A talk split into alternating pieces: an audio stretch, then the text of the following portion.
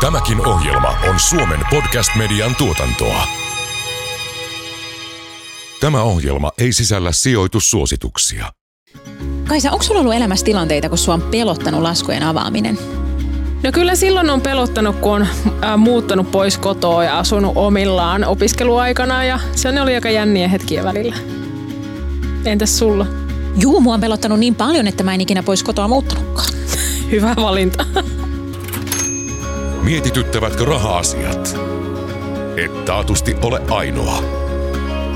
Kuuntelet Taloudellinen mielenrauha podcastin kahdeksatta tuotantokautta, jossa taloudellista mielenrauhaa tavoitellaan näyttelijä ja sijoittaja Jasmin Hamidin, Danske Bankin sijoittamisen huippuasiantuntija Kaisa Kivipellon sekä ajankohtaisten ja kiinnostavien asiantuntijavieraiden johdolla.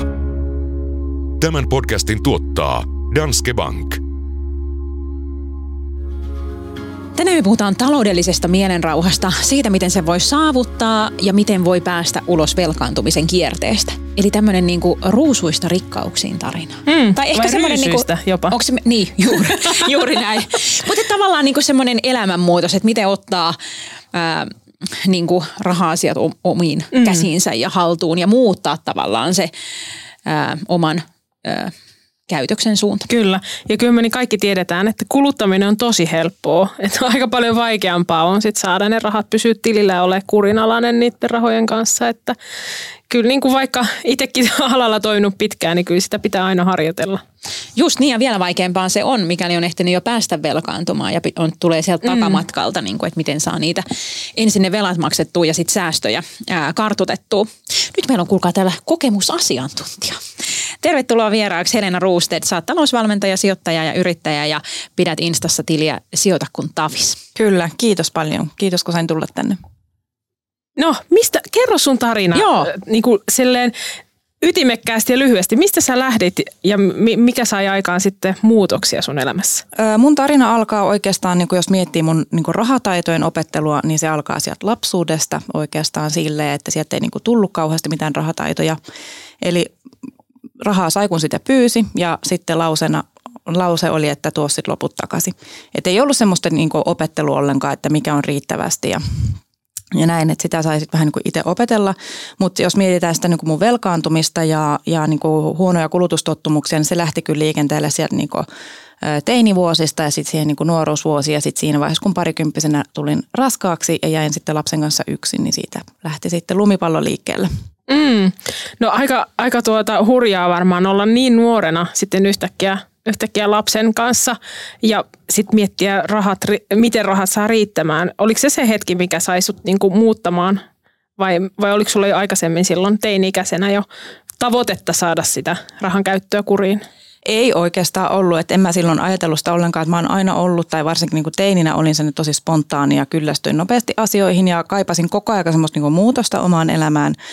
Ja tein todella niin kuin nopeita ja spontaania ratkaisuja, että saatoin, tai saatoin lopetin koulun ja muutin toiselle paikkakunnalle töihin ja kohta taas lopetin työt ja päätin lähteä Irlantiin aupaideksi, mutta päädyinkin Sveitsiin ja niin kuin oli todella niin kuin nopeita käännöksiä ja, ja sitten aina mietin niin kuin aika lyhytnäköisesti, että nyt mä tarvin rahaa vaikka kuukauden päästä, kun lähden reissuun, niin sitten mä rupesin silloin miettimään, että mistä mä sitä saan ja tein niin kuin hanttihommia ja pätkätöitä ja mm. vähän sieltä sun täältä niin, niin kuin haalin sitä rahaa kasaan, mistä vaan sai. Turvauduit se silloin myös johonkin kulutusluottoihin? En ole ikinä käyttänyt kulutu- tai nostanut kulutusluottoja, Et, enkä niin kuin niiden turmin sitten elänyt. Joo, että et, et sä vaan niinku raha tuli sisään ja se lähti ulos Kyllä. saman tien. Tili tuli, tili meni. Se päätti tosi hyvin. Että et mulle tuli kahden viikon välein palkka, niin kahden viikon välein mulla oli tili tyhjä. Että se niin kuin kaikki meni mitä tuli. Ja sitten siinä vaiheessa sitten, kun sai sen lapsen, niin, niin joutui pakostakin sitten tietenkin pysähtymään, kun oli sen lapsen kanssa kotona.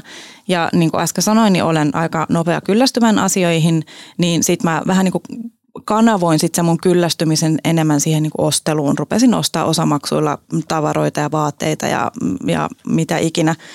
Ja se sitten, sillä sitten yritin paikkailla sitä niin kuin tylsyyttä ja yksinäisyyttä, mm. mitä se äitiys sitten mun kohdalla aiheutti. Joo. Mielenkiintoista. Missä vaiheessa, paljon sulla oli sitten niitä osamaksuja ja missä vaiheessa sä heräsit sitten siihen, että – Öö, no 2014, 2010 sai ekan lapsen, niin 2014 sain toisen lapsen, niin mä olin kahden lapsen yksinhuoltaja. Ja sitten 2016, kun tämä nuorempi oli parivuotias, niin silloin mulle tuli semmoinen, että mä niinku havahduin siihen, että tilanne ei ole kestävä. Ja mm. vähän myös siihen, että tämän tilanne ei, ei, tilanteen ei tarvitse olla tämmöinen koko aika. Että mulla on se valta tehdä tälle asialle jotakin. Ja sitten mä lähdin sitten etsimään keinoja, että miten mä pystyn muuttaa sitä mun omaa tilannetta. Ja vähän sitten tuli myöskin semmoinen ajatus, että hei, että hitsi viekö, että myös mulla on oikeus, oikeus lähteä kerryttämään varallisuutta ja tekemään tälle asialle jotakin ja vähän niin kuin ottaa ne ohjat omiin käsiin ja päättää sitten, että mihin suuntaan se, se oma elämä menee. Et silloin 2016 loppuvuodesta, niin silloin se lähti se, se niin kuin, ää, rahaan liittyvät asiat sitten helpottamaan. Mm. Osaatko sanoa, mistä sä niin löysit sen tarmon tai mikä sai sut uskomaan itseesi, koska tuossa tilanteessa voisi helposti myös ajatella, että, että tämä on mahdotonta, mä oon kahden lapsen yksinhuolta ja mulla on näitä osamaksuja, mitä mä en saa maksettua, niin siihen olisi niin myös helppo jäädä tavallaan jotenkin vellomaan siihen epätoivoon. Mm. Niin osaatko sanoa jotain, mikä sai sut niin tavallaan löytää sen raivin siihen, että sä halusit muuttaa sen suunnan? No mun kohdalla se oli se, että kun mä rupesin sijoittamaan, niin mä innostuin siitä ihan täysin. Ja se oli ensimmäinen asia, siihen asti se elämässä, mikä imas mut ihan täysin mukaan. Et se oli heti, kun mä hoksasin, että miten se rahastosijoittaminen toimii. Mä aloitin rahastosijoittamisella ja mä huomasin, että se, se niin kuin oikeasti rupeaa tuottamaan mulle, niin siitä hetkestä lähtien mä tajusin, että niin tämä on se juttu, mihin mä haluan, mitä mä mm. haluan tehdä ja minkä avulla mä voin päästä tästä pois. Ja sehän oli todella motivoivaa nähdä, kun vaikka velkamäärä pienenee ja sitten taas niin kuin rahaston arvo kasvaa ja samaan aikaan sitä aloin tietenkin budjetoimaan ja muuta tämmöistä niin rahanhallintaa mm.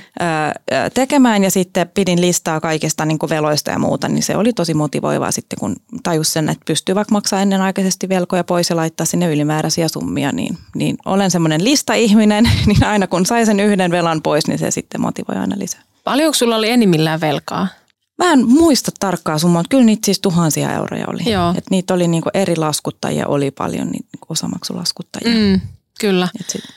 Ja oliko sitten se, kun sä sanoit, että sä vaan aloit sijoittamaan, niin oliko se sulle sellainen vaan toinen ostos muiden, muiden niinku lisäksi, että, että jos sä olit niinku tavallaan se, ostaminen ja se asioiden hankkiminen oli mm. sulle semmoinen niinku tylsyyden paikkaa ja, ja, ja tuota... No oli se varmasti joo, mutta sitten se kuitenkin oli niinku silleen, että siitä ei tullut morkkista. Siitä ei tullut sitä huonoa fiilistä sen oston jälkeen, niin kuin silloin, jos sä olit tilannut netistä jotain ja sulla meni sinne pahimmassa tapauksessa vuokrarahat tai ruokarahat tai muuta, niin, niin mm. silloin tuli se, että miksi mä tein näin, että vähän niin kuin, että nyt tein tosi tyhmästi, että, että minkä takia mun pitää olla näin huonoja.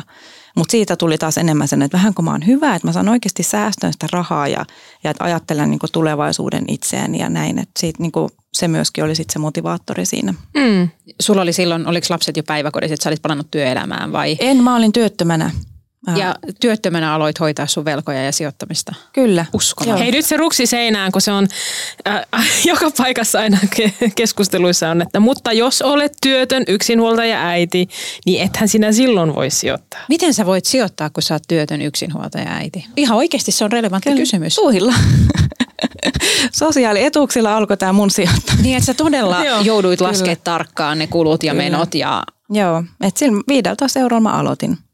Et wow. Mm. Se oli se, mikä sinne irtosi. Ja ei se loppujen lopuksi ollut mitenkään hankala sitä oikeasti irrottaa se 15 euroa, että kun se oli kuitenkin mennyt satoja euroja jonnekin muuhun, muihin asioihin joka kuukausi, niin, niin sitten kun teki mm. sen budjetin ja avasi ne numerot ja näki, että, niin kuin, että tänne menee näin paljon, näin paljon, näin, näin paljon. Että, niin kuin, että sille oli helppo sit siirtää sieltä se 15 euroa. Se lähti pikkuhiljaa siihen, että sit mä laitoin sinne niin kuin rahaston enemmän kuin se 15 euroa kuukaudessa. Että mä halusin niin kuin sinne sit laittaa niitä ekstra, mm. ekstra rahoja, jos joskus jäi yli. Meidän taloudellinen millerahatutkimuksessa kysytään aina, että, tai ainakin parin vuoden välein, että miksi et sijoita. Ja siellä on kaksi syytä.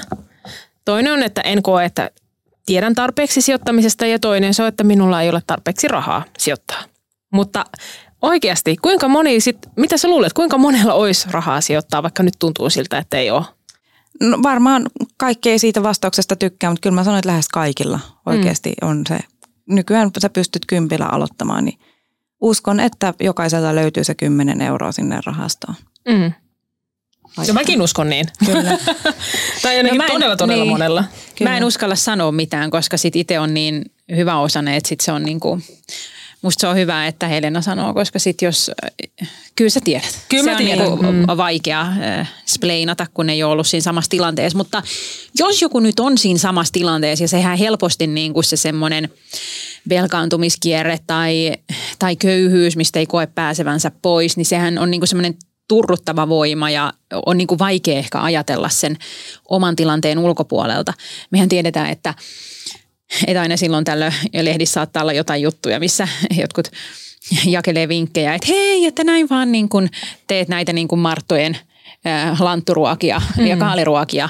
Mutta sitten tavallaan, jos on niin kuin jatkuva huoli siitä omasta toimeentulosta, niin ei välttämättä ole niin kuin sit resursseja jotenkin alkaa tekee tota, kaaliruokia kuukaudeksi pakkaseen ja yrittää niin kuin maksimoida sen ää, säästön. Niin miten, miten sä niin kuin Helena sanoisit, että niin kuin tämmöiselle ihmiselle, jonka on vaikea löytää jotenkin sitä tietä siitä ulos ja ehkä just sitä itseluottamusta mm. tai drivea tai sitä asennemuutosta tai voimaa, mikä se nyt onkaan, joka saisi sen niin kuin mm. muutoksen aikaa ja löytäisi sen tarmon, mm. niin mistä sen voisi löytää sitten? No Toki mä- tämä sun tarina itsessään on jo inspiroiva. Mm. No siis mä sanon, että ne niin kuin oikeastaan kaksi asiaa, mitkä on mun mielestä tärkeitä, niin se, että ensinnäkään ei ole yksin niiden asioiden kanssa, että etsii sen ihmisen, kenelle niistä voi puhua, että oli se sitten läheinen tai oli se joku niin kuin ammattiauttaja, mutta se, että ei jää yksin vellomaan niiden asioiden kanssa, koska ne omassa päässä kasvaa paljon isommiksi, mitä ne oikeasti on. Ja sitten toinen asia on se, että, että tota, ei lähde selvittää sitä tai yrittää ratkaista sitä asiaa kokonaisuutena. Että ei, ei kato sitä asiaa semmoisena niin isona möykkynä, vaan lähtee palastelemaan niitä. Että jos on joku iso velkasumma, mikä pitää maksaa, niin ei ajattele, että nyt mulla on tämä 20 tonnia, mitä mun pitää maksaa pois, vaan ajattelee, että mä maksan nämä niin satasia kerrallaan.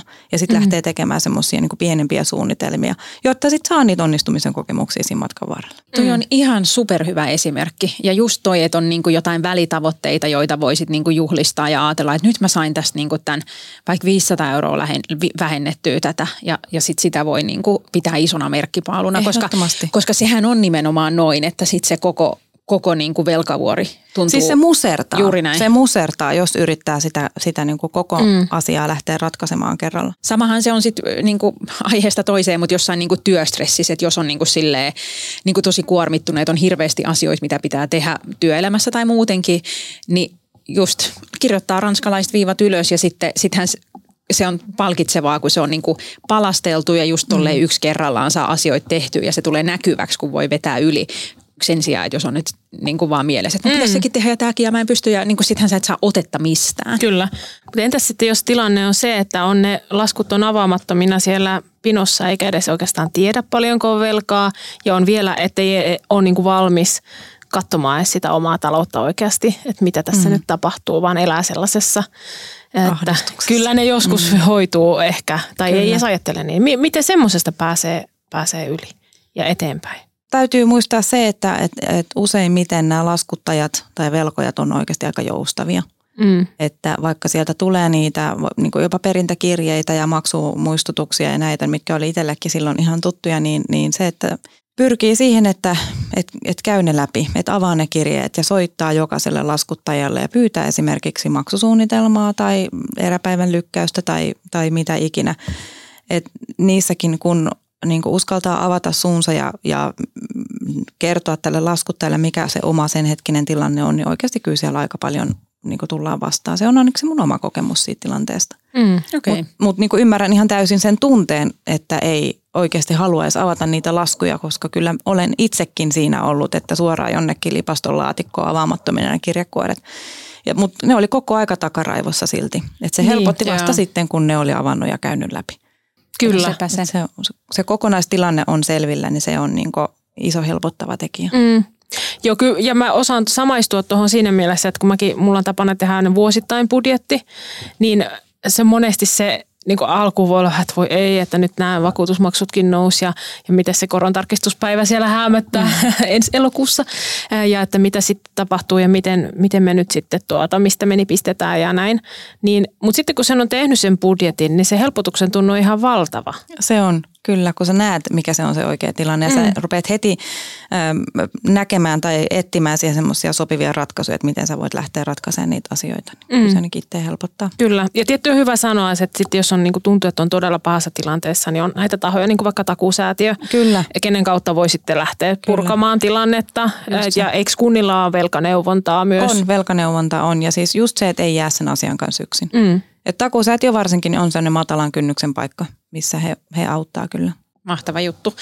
Mites toi budjetointi, onko se jäänyt sulle edelleen vai on, onko sulla niinku, Kaisa tekee sitä kyllä siitä mm. huolimatta, että mä voisin kuvitella, että sulla on myös niinku jotenkin selkärangassa se, että, että kulut ei tule ole isompia kuin menot. Että se niinku semmoinen automaattinen tavallaan, tiedättekö, jos elintavat on balanssissa, niin ihminenhän mm-hmm. luontaisesti syö pääsääntöisesti terveellisesti ja välillä ottaa kakkuu ilman, että pitää murehtia siitä, että lihonko minä nyt. Ja sitten se paino vaan pysyy samana, kun se menee niinku normaalisti mm. silleen niinku suhteessa. Tai niinku, että, Itsestään. Niin, mm. niin, niin, niin mä ajattelen, että sitten niinku, rahan käyttökin, kun se on tervettä, niin sit sitä ei niin kuin jatkuvasti tarvi miettiä tai tuntee mm. huonoa omaa tuntoa, jos joskus ostaa jotain turha, niin kuin turhaksi luokiteltavaa tai, tai näin. Mutta mutta onko sulla, Helena, vielä, niin kuin, teet sä säännöllisesti budjettia tai seuraat sä, ku, niin että se on Teen, jäänyt? Joo, joo, ehdottomasti, että se on ihan se kulmakivi siinä, ainakin omassa taloudessa. Ja kyllä Kuukausittain? Mä, no siis melkeinpä viikoittain wow. oikeastaan. Ja sitten se, että meillä on, niin miehen kanssa käydään sitä yhdessä läpi. Joo. Niin kuin meidän yhteistä rahan käyttää semmoista niin perheen, perheen taloutta, että et, et kyllä. Ja se, se on se, mikä mulle se mielenrauhan tuo siihen niin omissa rahasioissa. Varsinkin nyt, kun olen yrittäjä ja nyt on reilu vuoden vasta ollut, niin on ollut niin vielä tärkeämpää se, että on kärryllä siinä niin omassa rahaliikenteessä tai sen rahatilanteessa. Joo. Sä haluat niin varmistaa, että että kulut ei tule kasva liikaa. Kyllä, joo, just se, että missä mennään. Missä mm. mennään, niin se on paljon helpompi myöskin sitten suunnitella sitä tulevaa, kun näkee. Mutta on ehdottomasti budjetointi ja se, että jos ei niin ihmiset sitä vielä tee, niin kyllä niin suosittelen hyvin lämpimästi, että, että sen aloittaa. Onko se, onko se sun mielestä se budjetti se, mikä, koska siis Jasmin antoi tosi imartelevan kuvan mun rahan käytöstä, mutta kyllä mulla on niinku niitä ostohaluja ja, ja niinku tarpeita, tarpeita tai ainakin haaveita rahan käytöstä on tosi paljon. Että kyllä mä joudun kipuilemaan aika paljon sen kanssa, että, että, että mä en nyt voi hankkia tota juttua nyt, vaikka, vaikka se olisi niin kuin tosi kiva olla, olla että, ja se budjetti auttaa siinä tosi paljon myös mm. sitten kat, katsomaan. Ja, ja kun on vielä ne laitettu ne sieltä omalta käytetiltä ne rahat pois pahan teosta muualle, että ei ole välttämättä pääsyä heti sitten niihin rahoihin, niin onko se sullekin sellainen, mikä estää tavallaan sen luisumisen takaisin sinne osteluun? On oikeastaan. Sitten mä oon, oon edelleenkin aika impulsiivinen ihminen ja sen niin spontaani. Ja mä tykkään semmoisesta het, niin kuin teen asioita hetken mielijohteesta. Mm. Et se ei ole sillä lailla kadonnut mihinkään, vaikka vanhemmaksi onkin tullut, mutta, mutta se budjetti on se, että sit kun mä budjetoin itselleni sitä rahaa, mitä mä voin törsätä ihan, ihan mihin mä itse haluan. Mutta mut se on ollut jännä huomata, että, että mitä enemmän, mitä kauemmin sijoittaa, sitä vähemmän mä oikeastaan niin budjetoin edes semmoista niin törsäämisrahaa, koska mieluummin ne laittaa sinne pörssiin sitten.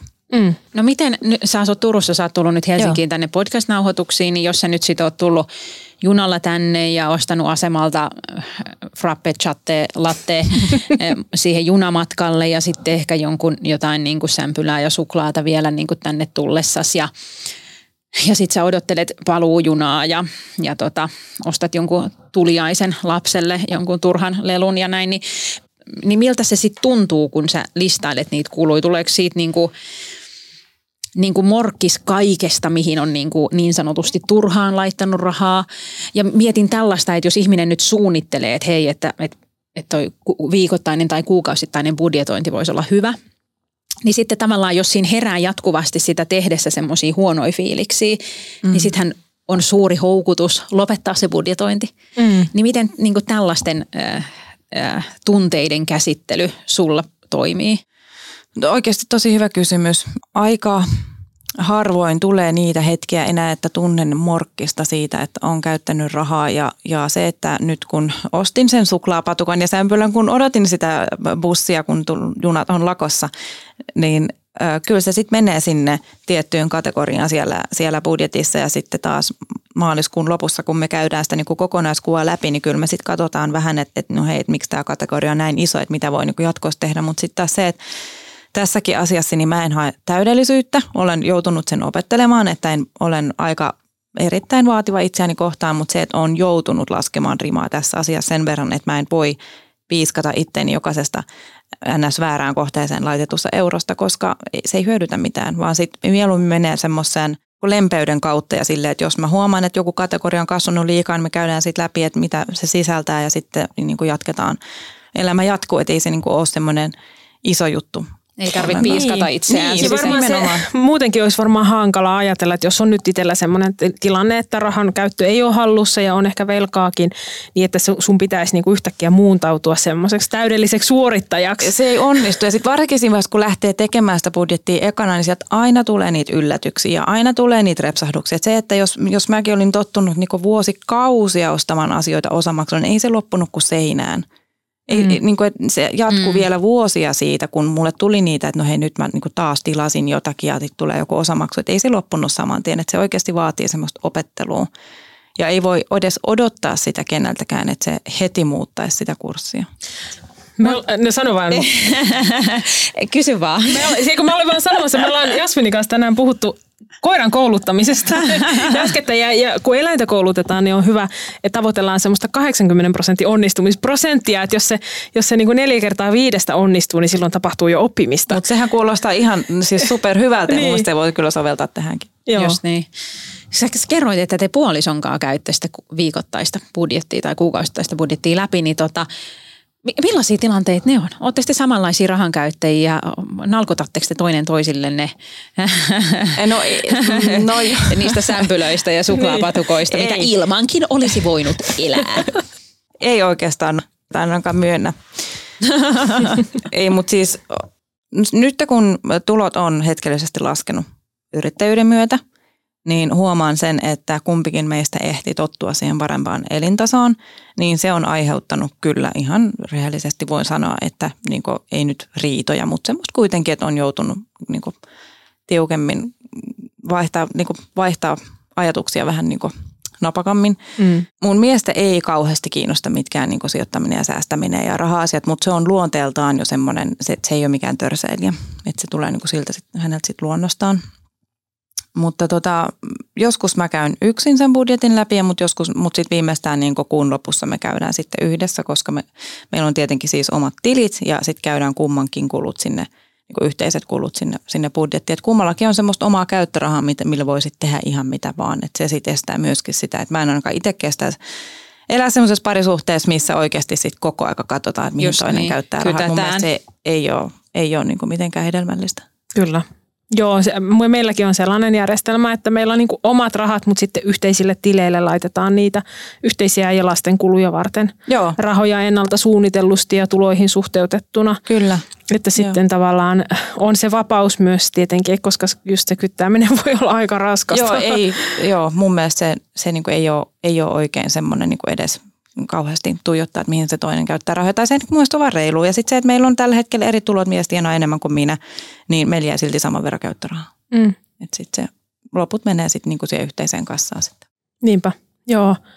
No miten sä sanoisit sellaisille tuota pariskunnille, joissa on, on tuota tavoite tavallaan jommalla kummalla saada sitä rahaa, rahan käyttöä vähän kuriin, niin miten lähteä niin kuin rakentaa sitä keskustelua, että niin kuin vaikka oman kokemuksen pohjautuen, että miten saisi sen puolisonkin mukaan siihen yhteiseen rahan käyttöön?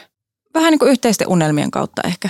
Mm. Et käy vähän läpi sitä, että mitä odottaa tulevaisuudelta ja haluaa tulevaisuudelta ja mitä unelmia ja haaveita on ja onko mitään kohteita, mihin haluaa säästää ja jos on vaikka jotakin asunnonostohaaveita ja että semmoinenkin voi olla aika vahva yhdistävä tekijä, että jos semmoiseen se aletaan sitten säästää yhdessä. Et sitten jos on ihan hirveän erilaiset niin kuin rahan käyttäjät, niin kyllä silloin suosittelen pitää aika erillään niitä rahoja Mm. ja sitten sopii semmoiset selkeät pelisäännöt. Niinpä. Sillä, että mä oon itse joskus sanonut se, että mulla ei koskaan tule yhteisiä rahoja kenenkään kanssa, mutta kyllä mä nyt on siinä tilanteessa, että aika lailla on yhteiset, mutta meillä se toimii. Mutta jos se olisi semmoinen parisuhde, että olisi oikeasti niin kuin radikaalisti erilaiset rahankäyttäjät, niin kyllä silloin pitäisin hyvin tiukasti erillään niin kuin kaikki rahat. Mm. Mutta omien unelmien kautta mä lähtisin sitä, sitä niin kuin katsomaan ja kyselemään siltä toiselta, että mihin, miten, mihin, minkälaisiin asioihin, asioihin se olisi valmis niin kuin panostamaan. Niinpä. Unelmat on kyllä hyvä. Niin on. Se motivoi ja juuri niin kuten sanoit, niin se yhdistää sitten, jos ne mm. haaveet on yhteisiä, vaikka joku asunto tai muu. Mm, kyllä. No millaista palautetta sä oot saanut, kun sä puhut näistä asioista avoimesti ja oot, oot kertonut mediassa ää, just vaikka tuosta velkaantumisesta mm. ja miten sä oot niin kuin onnistunut sitten ää, kääntää sen velkaantumisen tämmöiseksi aktiiviseksi sijoittamiseksi. Mm. No suoraan ei ole koskaan tullut mitään negatiivista palautetta, että olen saanut ö, paljon, paljon viestejä somessa, missä ollaan tultu kiittämään siitä, että on niin avoimesti puhunut ja, ja näyttänyt niitä omia numeroita ja kertonut sitä omaa tarinaa ja myöskin niitä niin kuin omia epäonnistumisia ja sitä, että ihmisten on, on kuulemma niin kuin helppo samaistua siihen mun tarinaan ja sit siihen ja sitten tullaan aika paljon niin kuin Instan kautta pyytämään just apua ja neuvoja just vaikka siihen budjetointiin tai, tai sijoittamisen aloittamiseen mm. tai just tähän, että, että jos, jos niin puolisonkaan on eri rahaa rahan käyttötottumukset, niin siihen. Tai sitten on, on tultu kysymään, että miltä sun mielestä tämmöinen tilanne kuulostaa, että, että puoliso on tämmöinen, minä on tämmöinen. Näin. Ne on, on toki aina vähän hankalia, koska ei tiedä sitä mm. kokonaistilannetta, mutta siis pääosin, pää, oikeastaan niin kuin vaan hyvää. Hyviä mm. viestejä on saanut somen kautta, että se on kyllä ollut tosi antoisaa. Ihana kuulla. Onko se budjetointi niin kuin, teetkö nimenomaan Excelillä vai mikä se on se? Niin kuin? Teen nykyään Excelillä. Aika pitkään menin vihkoja kynämallilla, mutta nykyään se on helpompi sitten Excelillä. Excelin puolesta puhuja täällä, mutta kyllähän se siellä kynällä ja paperillakin onnistuu. Onnistuu, niin. kyllä. Ja netistä varmaan löytyy paljon pohjia, mitä voi niin kuin tavallaan jos ei ole koskaan tehnyt tuommoista budjettia, niin mm. mistä katsoo mallia? Vai on, Ainakin onko sulla blogissa? sivuilla on. Joo, on. mun mielestä... Ma- Marttojen sivuilta löytyy kyllä ratkaisu Mart- kaikkeen. Pitäisi kaikkien liittyä Marttoihin. Miten sä sanoisit nyt sitten, meillä on aika haastava taloustilanne ollut ollut tässä hetken mm. aikaa, niin onko ne ihmisten haasteet, mitä su, ketkä suokin lähestyy ja haluaa sulta apua tai neuvoja, niin onko ne samanlaisia kuin aikaisemmin ollut? Että, vai tuota, onko nyt sun mielestä pahempi tilanne, että onko se ihmisillä enemmän haasteita oman talouden kanssa? Öö, no mä en tiedä, onko enemmän haasteita, mutta on se muuttunut. Toki tämä niinku korkotilanne on semmoinen, mikä vaikuttaa, että sitä ihmiset aika paljon stressaa mun, mun mielestä. Se, mitä mm. itse on, minkälaisia viestejä on itse saanut. Ja se, että, että ei olla niin vaikka silloin tehdä se stressitesti 6 prosentin mukaan, kun saadaan laina, mutta aika harva siihen on oikeasti varautunut. Ja nyt kun se tulee, tulee niin, niin sitten iskee aikamoinen ahdistus sitten päälle. Niinpä. Et se on kyllä niin kuin se ykkösasia, mikä tällä hetkellä ihmisiä stressaa. Ja sitten niin kuin ruokakustannusten nousu, että ihan ylipäätään sen, että millä tulee toimeen samalla palkalla enää, kun ruoan hinta nousee ja, ja kaikki. Niin. Mm. Toi on kyllä totta, koska siis eihän tällaisia koronousuja on nähty. Mm. niin kuin yleensä, yleensä mm. jos korkoja nostetaan, niin ei niitä nosteta näin vauhdilla. Ja ne muutokset voi olla aivan valtavia. Kyllä. Et kyllä kun mennään niin. nollakorosta melkein neljään prosenttiin tai kolmeen puoleen, niin, niin se on niin kuin satoja euroja lisää kuukaudessa parhaimmillaan tai pahimmillaan, miten se laittaa. Niin ja sitten se, että kun on mietitty, jos on jotain aiemmin silloin kun on saanut se laina on mietitty, että jos näin nyt nousee 5 tai 6 prosenttia, että miten sä selviit, niin, niin ihmisen on helppo ollut silloin sanoa, että no kyllä mä selviin siitä, mutta kun ei silloin osattu ajatella, että myös muut, muut hinnat nousee. Mm. Että se, että mm. jos se olisikin vaan se korkojen hintojen nousu, niin mä en usko, että se olisi niin, niin katastrofaalinen tilanne, mitä tai niin, kuin niin huono tilanne, mutta nyt kun kaikki muutkin hinnat nousee, niin se on. Mm. Ja varsinkin kun se tapahtuu niin nopeasti, että se sopeutuminen on helpompaa, jos se tapahtuu pikkuhiljaa. Mm. Samalla tavalla kuin aiemmin meillä oli matalempi inflaatio, niin kyllähän silloinkin hinnat nousi koko ajan, mutta ne nousi niin hitaasti, että että, että siihen oli helpompi sopeutua. Mm. Ja, ja toki varmaan palkatkin nousi, mutta että et, et just näin. Se tuntuu, että se on niinku tapahtunut yhdessä yössä. Mm. Niinku kaikki on yhtäkkiä kalliimpaa ja, ja tarvii satoja euroja lisää siihen mm. asuntolainaan, niin se muutos on kyllä iso. Niinpä, ja, no, mutta sun Instatilin on sijoitus, sijoita kun tavis, niin minkälainen sijoittaja sä oot? Osakesijoittaja. Osinko-osakkeisiin pääasiassa sijoitan. Joo. on rahastoja on, että ne on niinku semmoista vakautta tuovia, tuota, vakautta tuova omaisuuslaji sinne omaan salkkuun, mutta tota, sitten on sijoitusasuntoja. Olen ihan kokeillut fyysistä kultaa ja kryptoja, että on silleen huomaan, että myös sijoittamisessa, että se niin osakesijoittaminen on se, että mihin mä niin tukeudun aika isosti, mutta sitten mä haen tässäkin vähän semmoista, enemmän semmoista jännitystä ja sen takia sitten haluan kokeilla myös noita jotakin muita, mm. muita sijoitusmuotoja. Riskipitoisempia. Niin, kyllä.